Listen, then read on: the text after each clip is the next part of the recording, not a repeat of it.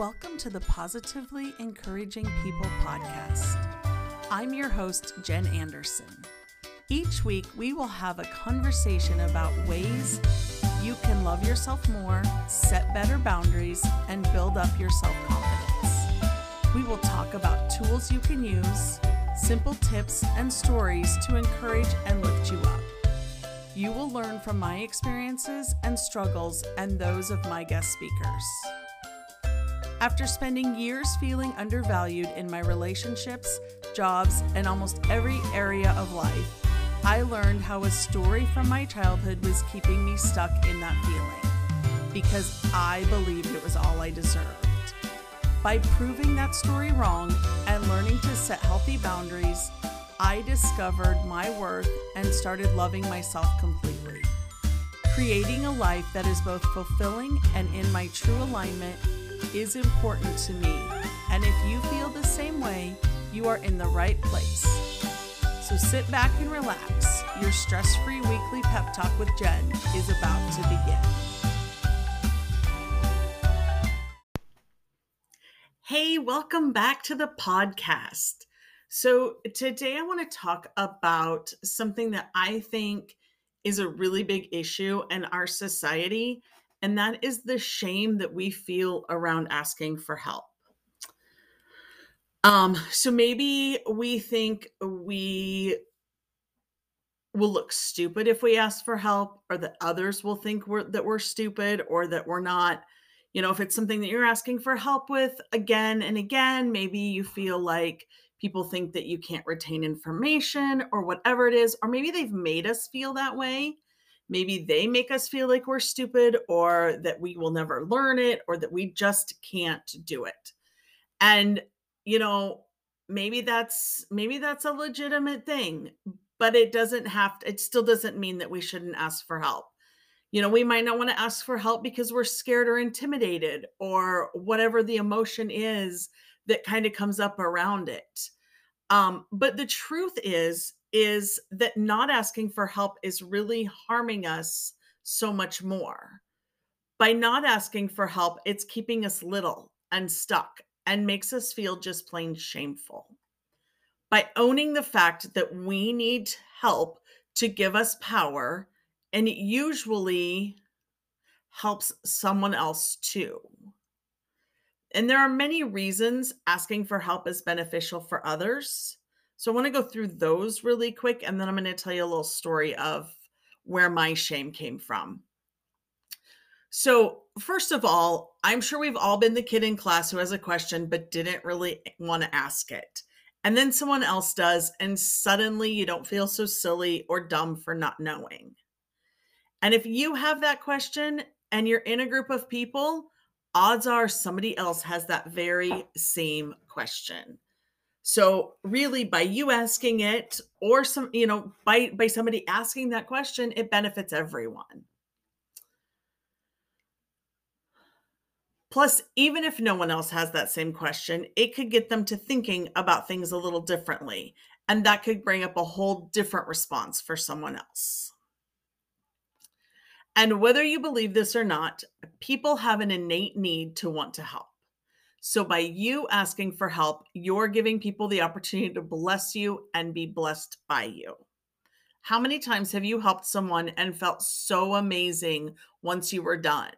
They were so appreciative and they wouldn't stop thanking you. Let others be that hero for you too. People want to help, so let them. And if you were raised to not ask for help, I hear you and I get that. However, that could be something that is holding you back from achieving your goals and dreams. That way of thinking is limiting and probably doing you more harm than good. And so, what I mean by that, I'm going to tell you a little story from my childhood. And so, I spent most of my young life feeling like I would be a failure or have shame brought upon myself or my family if I asked for help with personal things. Now, you might think that's really strong, but when I break it down, that's really what it boiled down to. And why did I feel this way? Because seriously, one time, not multiple times, one time, my mom told me that we don't air out our dirty laundry. We don't let people know what's going on behind closed doors. And I took her 1000% seriously. And being the literalist that I am, I thought that meant I should never, ever ask for help when it came to a personal matter. No matter what I felt like, I had to go it alone. Now, mom, if you're listening to this, I know that was never your intention. And I know that it was probably just something you said to get me to be quiet. As a matter of fact, I think we were going in for church and we might have just been having a little tiff. And you might have just said, We need to stop because we don't take this into church with us. And that's what I heard. I'm not saying you were wrong. I know that wasn't what you meant. But what happened is I started to think that there's something wrong with me because our family wasn't perfect. I felt like I had to hide the way I was feeling and make sure others didn't know who I was. I felt shame in being me and shame in asking for help. It honestly wasn't until about the last 10 years that I learned to start asking for help with things I with things. And I can tell you I still resist at times. You can ask my husband, he can give you a laundry list of things that I resist his help for all the time because partially because I was raised to be independent and partially because I was also in my head raised to not ask for help. So when I had to when I started asking for help and I started doing this I had to really start small. I had to ask for things that I myself could do just to let other people in. And it was a really it is a really great way to let people in and let them know who I am as a person. And now when I realize that I'm hiding from asking for help, when I'm like hiding that I, don't want to ask for help, I really do an evaluation with myself and I find out if it's my story creeping back in or if it's fear that's keeping me from seeking help. And either way, I have to work through it to get what I need to be able to move forward. Because honestly, in the end, isn't that what we all want? To move forward and keep getting better and better. As I always tell my clients, it's progress over perfection. And that's where I am in my shame story and asking for help.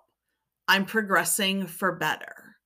And I live progress over perfection in just about everything that I do because, well, I don't need to be a perfectionist. It's not who I am. And so, if this is something that you want to work on too, I have a couple of ways we can do that.